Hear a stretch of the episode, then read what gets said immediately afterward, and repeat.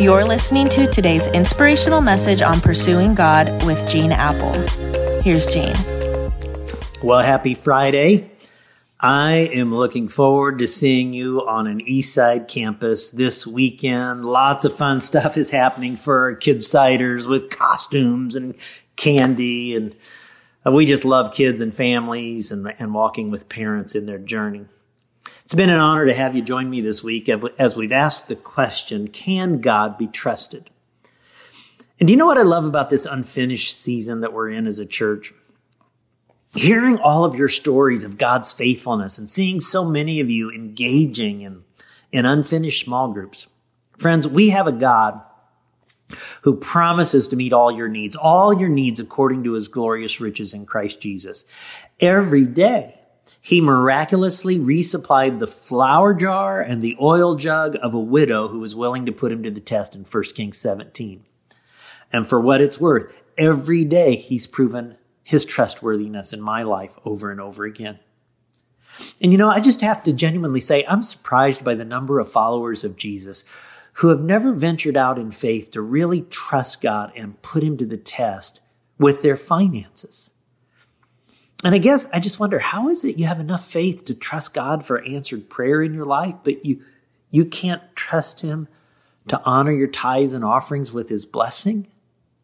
How is it you have enough faith to trust God for salvation? I mean, you're trusting God for your eternal entire destination forever and ever and ever. And you can't trust him in the area of your finances? I just feel sorry for people who live with such a crippled confidence in such an able God. God promises to meet all your needs and he invites you, whether you have material needs, emotional and relational needs, or spiritual needs, to trust him. And listen, until you accept this test, you'll never know if you can trust God or not.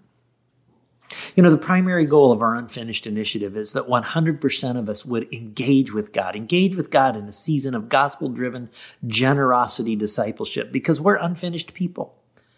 And I realize some of you have never taken this step of faith to trust God in the area of your generosity. And I'm going to challenge you to take your first step of faith to trust God first in this season ahead and see if, see if he won't throw open the windows of heaven and pour out so much blessing, more than you ever, ever imagined.